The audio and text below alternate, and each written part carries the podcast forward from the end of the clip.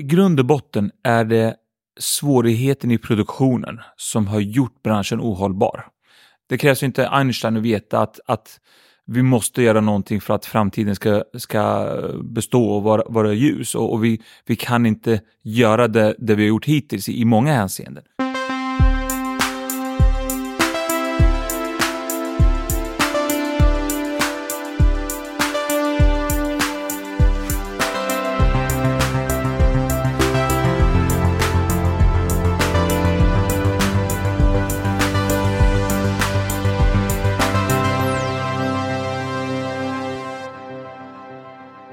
Hjärtligt välkommen till podden som heter Heja Framtiden. Jag heter Christian von Essen. Sitter i uh, min studio på Roslagsgatan i Stockholm nu med uh, Viktor Garmiani. Välkommen hit. Tack ska du ha. Vd och grundare för ett företag som heter Candles Scandinavia. Det stämmer. Jajamän. Från Örebro. Kul att ha dig här. Och uh, du som lyssnar på den här podden vet ju att jag gillar folk som gör bra saker. Oavsett vad det är. Och idag så ska vi prata om doftljus. Mm. Där eh, man kan tro att det är en liten sak, men det är inte en så liten sak faktiskt. Ganska vanlig liten sak. Vanlig liten sak, ja. precis. Många bäckar små. Um, men vi, kan vi hoppa tillbaka lite från början då? Din uh, bakgrund. Uh, som jag förstod det så var du uh, 12 när du kom till Sverige. Det stämmer, exakt. Vad hände då? Ja, vad hände då? jag kom till Sverige som 12-åring, tyckte att det var Väldigt spännande, roligt. Åh, nytt land, eh, nya möjligheter, nya vänner, nytt språk. Undrar vad det här ska bli. Och eh, det blev jättebra. Jag hade bra ungdomsår tycker jag. Uppvuxen i ett område som heter Vivalla i Örebro. Som då inte var lika illa som det är idag. Det är väl segregerat idag tyvärr och eh, högre kriminalitet. Men då, fint område då. På något sätt så blev jag intresserad av, av företagande och driva eget och undra hur det är och man får bestämma allt själv. Och, ja, jag, vet, jag vet faktiskt inte hur jag fick upp ögonen för det, men, men blev intresserad av det. Ganska tidigt tänkte jag, det där ska jag göra. Jag ska, jag ska bli egen företagare när jag blir stor. Okej, okay, så det var en slump att det blev just doftljus? Som du ja, det var en jätteslump att det blev just doftljus. Eh, det var ingen slump att det blev företagande, men det kunde blivit precis vad som helst. Mm. Jag, hade, jag hade ingen aning, utan letade idéer och tankar och, och sådär. Så att... Men hur landade du i idén då? Slump. Ja, men vi, så här, vi, jag startade ett eget bolag när jag gick på gymnasiet. När jag var, precis när jag fyllde 18, då fyllde jag i pappren och skickade till PRV eh, som då skötte bolagsregistreringar innan studenten och eh, startade bolaget och gick i konkurs inom loppet av ett halvår. um, Va, vad skulle du göra? Då importerade jag elgrillar från Taiwan.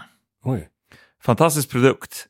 Men det stannade vid det. Det var en väldigt bra produkt. Men jag kunde väldigt lite om företagande och, och driva bolag och allt med ekonomi och... Det, någon ska sälja de här grejerna. Någon ska sälja de här grejerna och, och få ihop helheten. Utan jag fokuserade så hårt på en bra produkt och leta en bra produkt och leta många olika. Så, och det var en bra produkt. Men, men eh, i och med att jag var ung och väldigt oerfaren och hade ingen mentor och ingen som kunde hjälpa mig och, och guida mig. Och det var bara min egen min egen lilla värld vad jag, vad jag visste och, och, det var det enda jag visste och vad det jag visste och ingen, ingen ny input. Så då, då blev det inget bra. Så jag kursade eh, väldigt snabbt.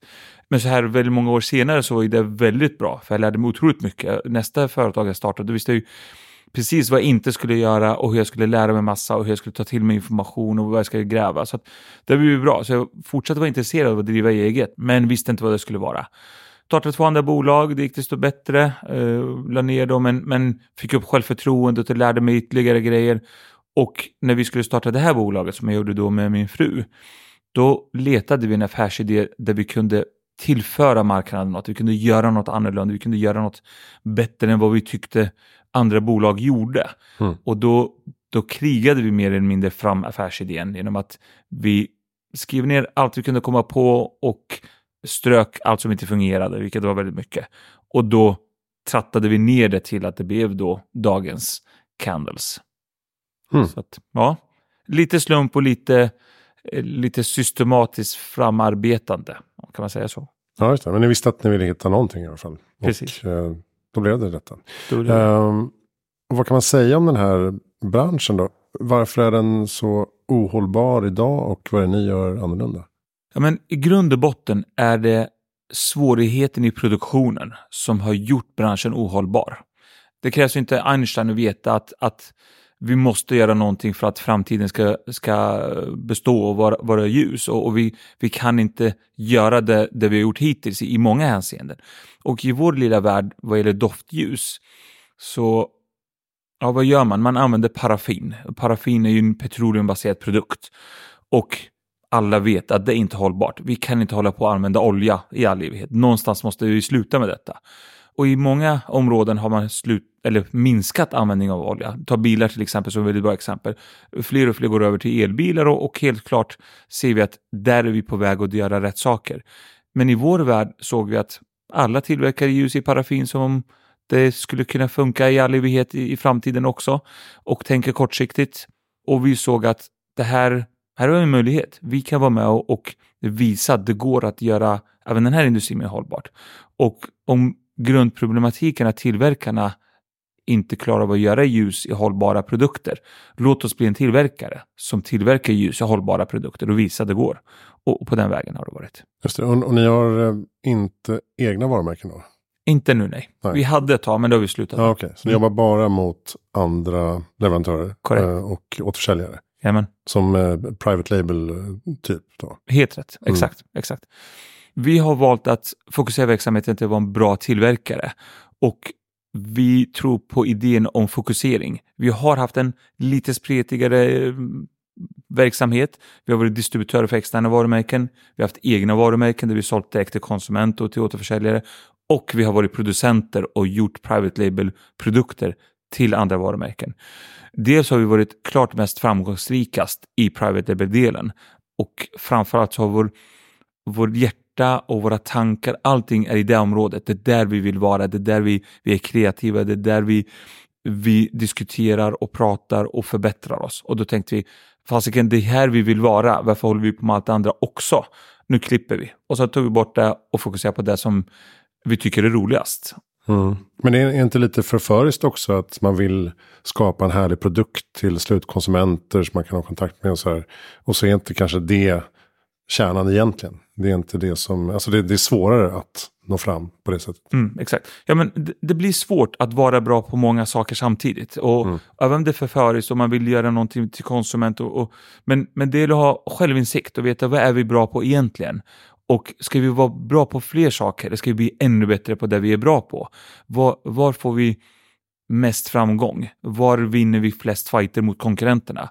Och i de här frågorna har svaret varit, varit väldigt tydligt för oss. Ja, men vi vinner ju mest kamp när vi är private label-tillverkare.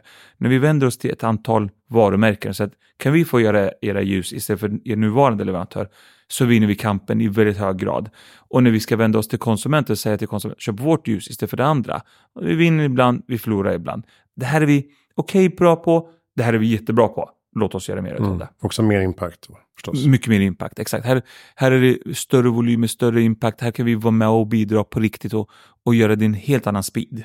När, när vi är men hur skiljer sig er tillverkningsprocess då? Varför kan den bli mer hållbar? Ja, men tillverkningsprocessen skiljer sig på väldigt många sätt. Eh, när man tillverkar doftljus i paraffin så kan man använda eh, vilka dofter som helst. Man kan blanda det hur som helst. Man kan tillverka det i en väldigt snabb process. Man kan kyla ljusen mycket snabbare och man får inte så mycket produktionsvariationer. Eh, det vi gör är i vardagen avvikelsehantering. För även vi är idag världsledande på det vi gör så har vi inte en smärtfri produktion.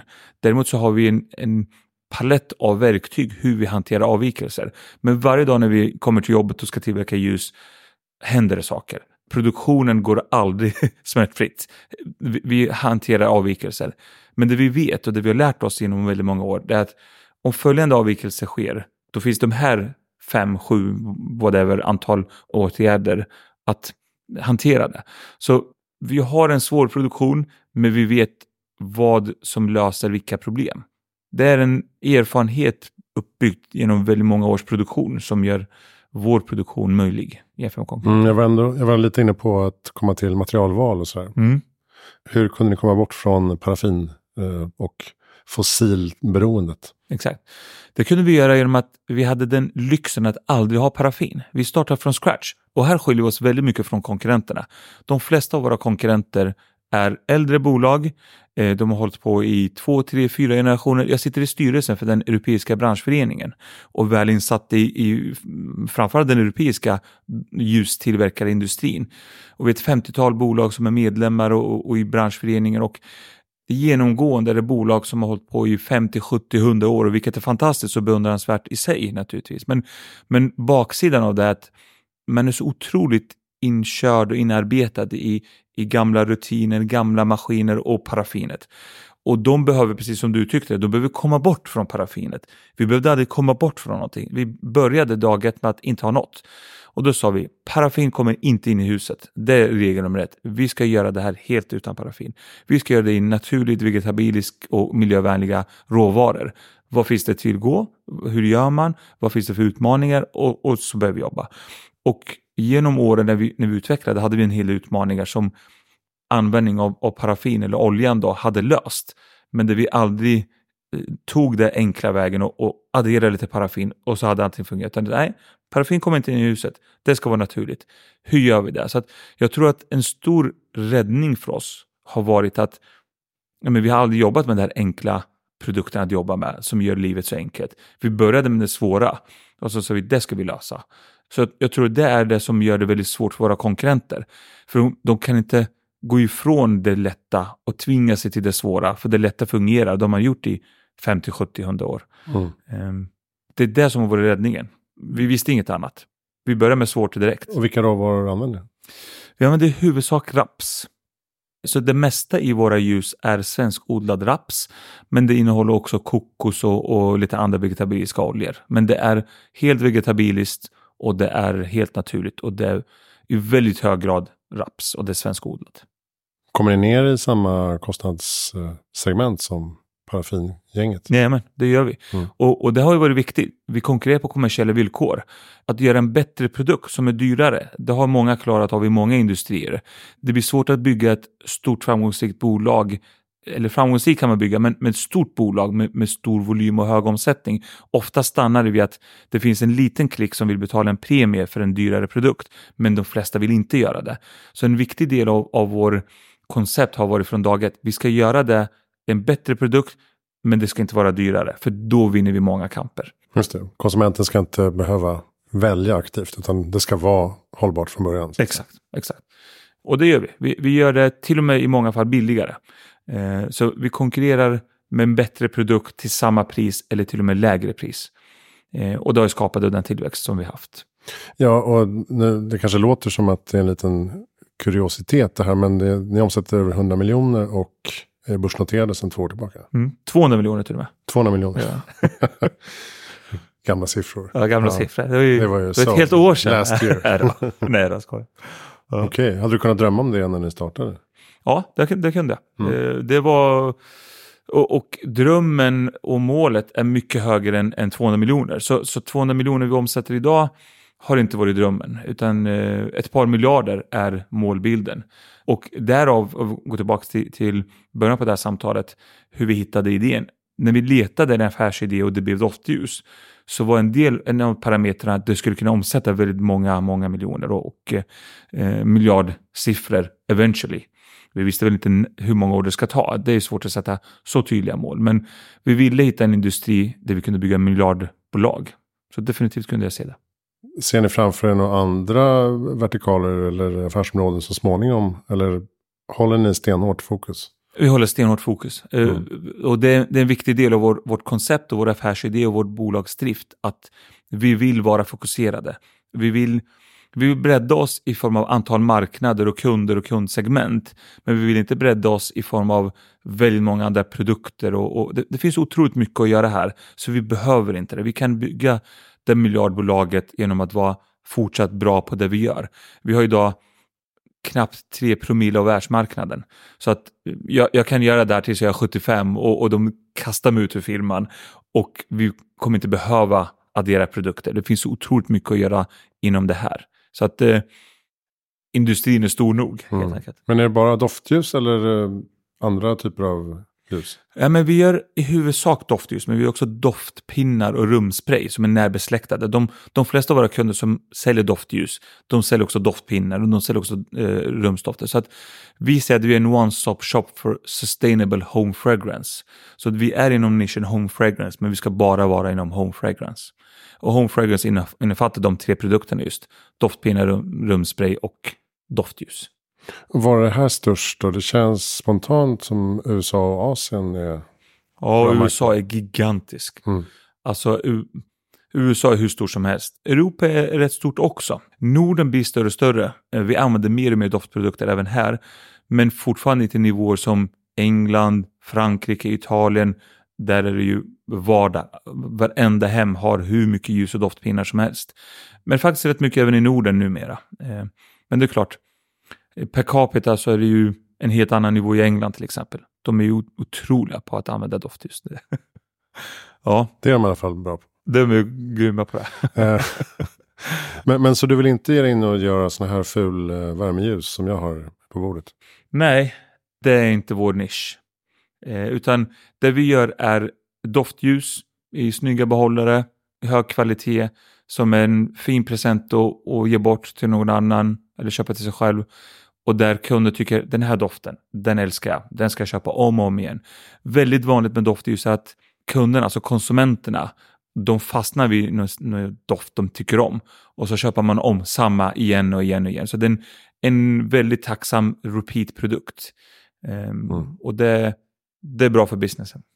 Hur lång brintid har en sån här produkt? Det beror på storleken, men, men typiskt en 200 grams ljus har en 60-65 timmars printid. Det är så mycket ändå. Ja, det är det.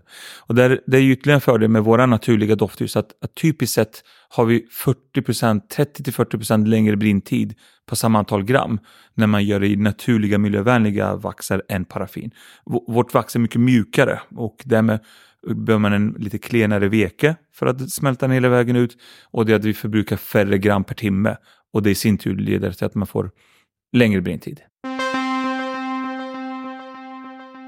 Det känns som att många startupbolag kämpar med att hitta just en hållbarhetsnisch på marknaden, utmana.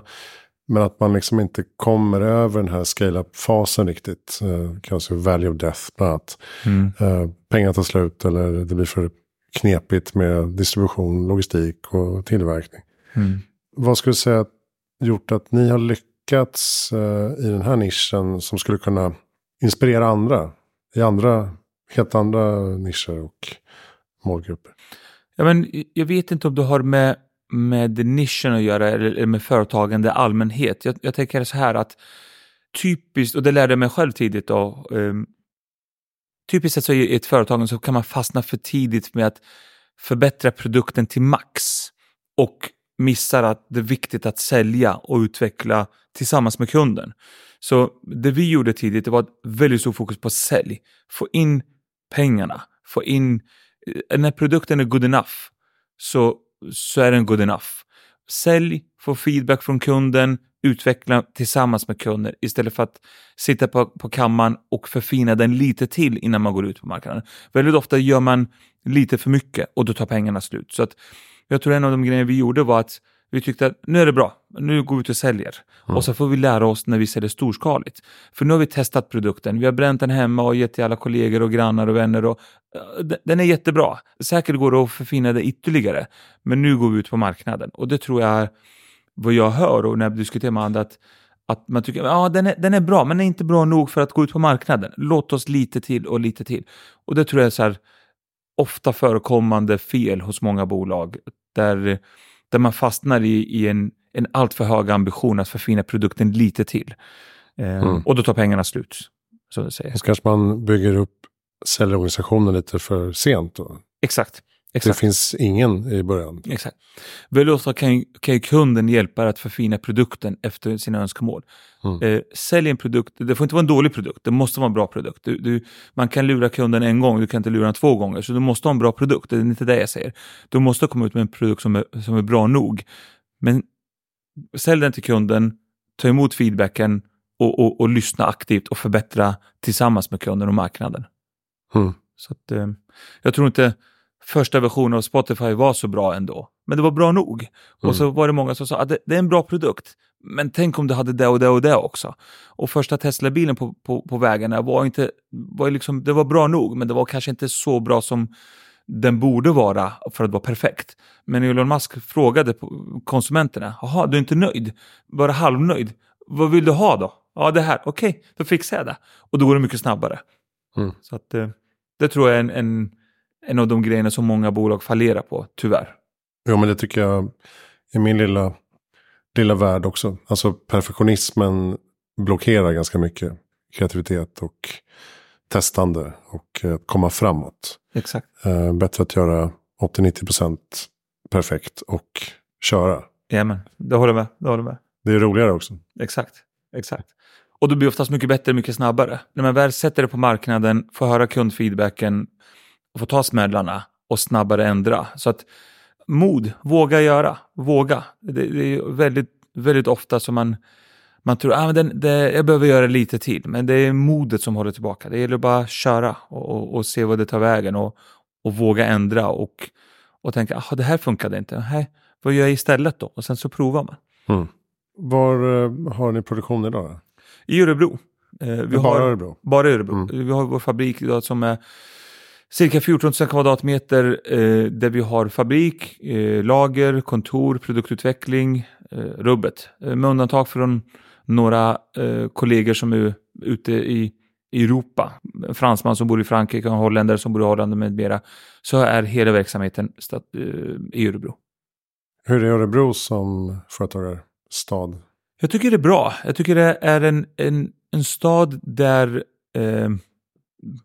det är lätt att rekrytera. Vissa tjänster kan vara lite svårare, men överlag lätt att rekrytera.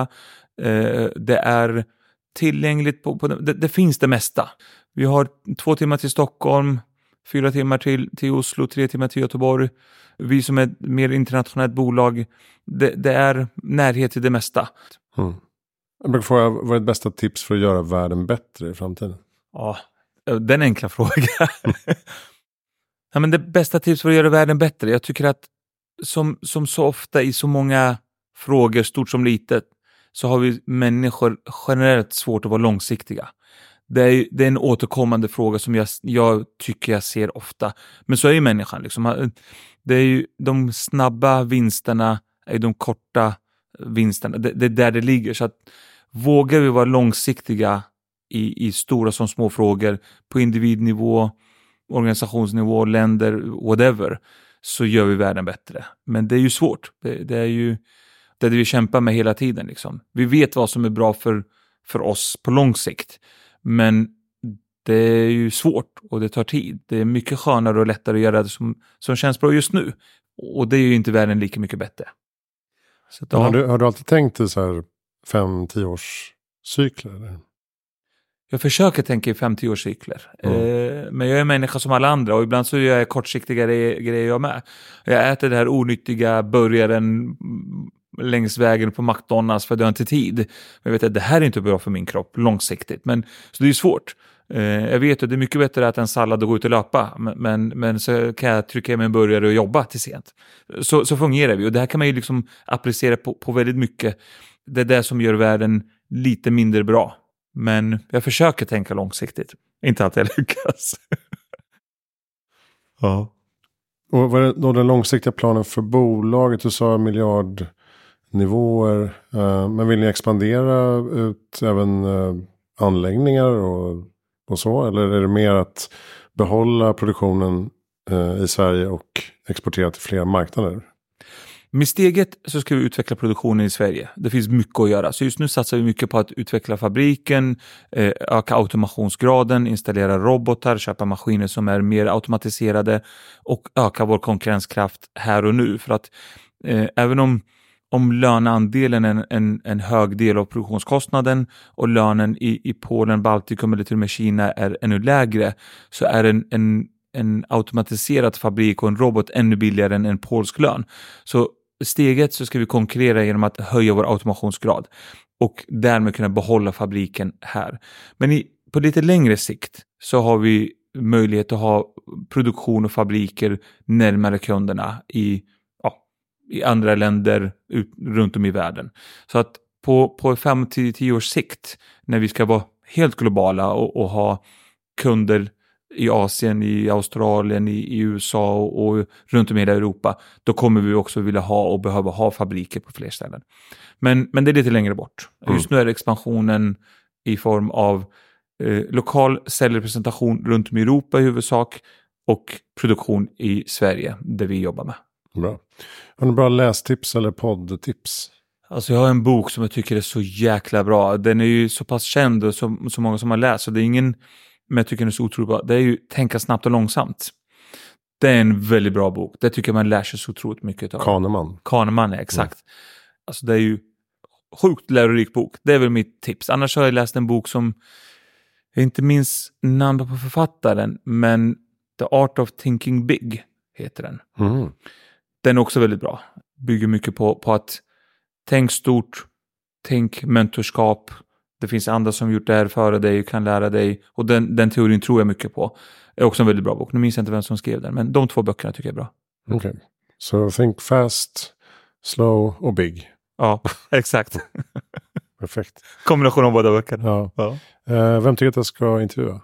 Ja, det är en bra fråga. Vem ska du intervjua? Det finns ju många. Uh, jag tycker att, nu vet jag inte om tillräckligt många intervjuat honom eller inte, men, men jag tycker att uh, herr Tegnell gjorde något riktigt bra. Att vara cool och kall i en väldigt stressfull situation och hålla blicken mot målet och bara jobba systematiskt. Jag beundrar honom för det. Sen vet jag inte om han gjorde allt rätt, men han gjorde väldigt mycket rätt. Och så, fram, och så tycker jag att många har mycket att lära av honom i, i många industrier. Det spelar ingen om du är idrottare eller om du är företagare eller om du är forskare eller om du är en 17-årig gymnasiestudent och, och, är stressad över hur studierna går så kan man lära sig mycket av hur han hanterade en stressfull situation på så otroligt systematiskt och häftigt sätt. Så jag tror att jag hade gärna tagit en middag med honom och bara lyssnat med stora öron och lärt mig mer av hur han tänker och ser på saker och ting. Så kolla om du får med honom, det hade nog varit intressant. Ja, faktiskt. Så här, eh, med distans också. Ja. Exakt, ett par år senare. Så, och han har fått reflektera ännu mer. Så att, eh, jag tycker han gjorde det så fantastiskt bra. Mm. Bra, ta det med dig Anders. Eh, vi eh, ska mm, avrunda där. Tack snälla Viktor Garmiani för att du kom till Heja Framtid. Ja, tack själv. Kul att och eh, Candles Scandinavia heter bolaget. Candles.se är webbplatsen. Där kan man läsa mer om hur ni jobbar. Eh, och eh, det känns som att det kan vara lite inspirerande för andra bolag som är i startgroparna för att utmana sin eh, bransch och industri på mer hållbara sätt. Ehm, Hejaframtiden.se för all information om podden och mina projekt med böcker, nyhetsbrev, ambassadörskap, föreläsningar och så vidare. Jag heter Christian von Essen. Tack snälla för att du lyssnar.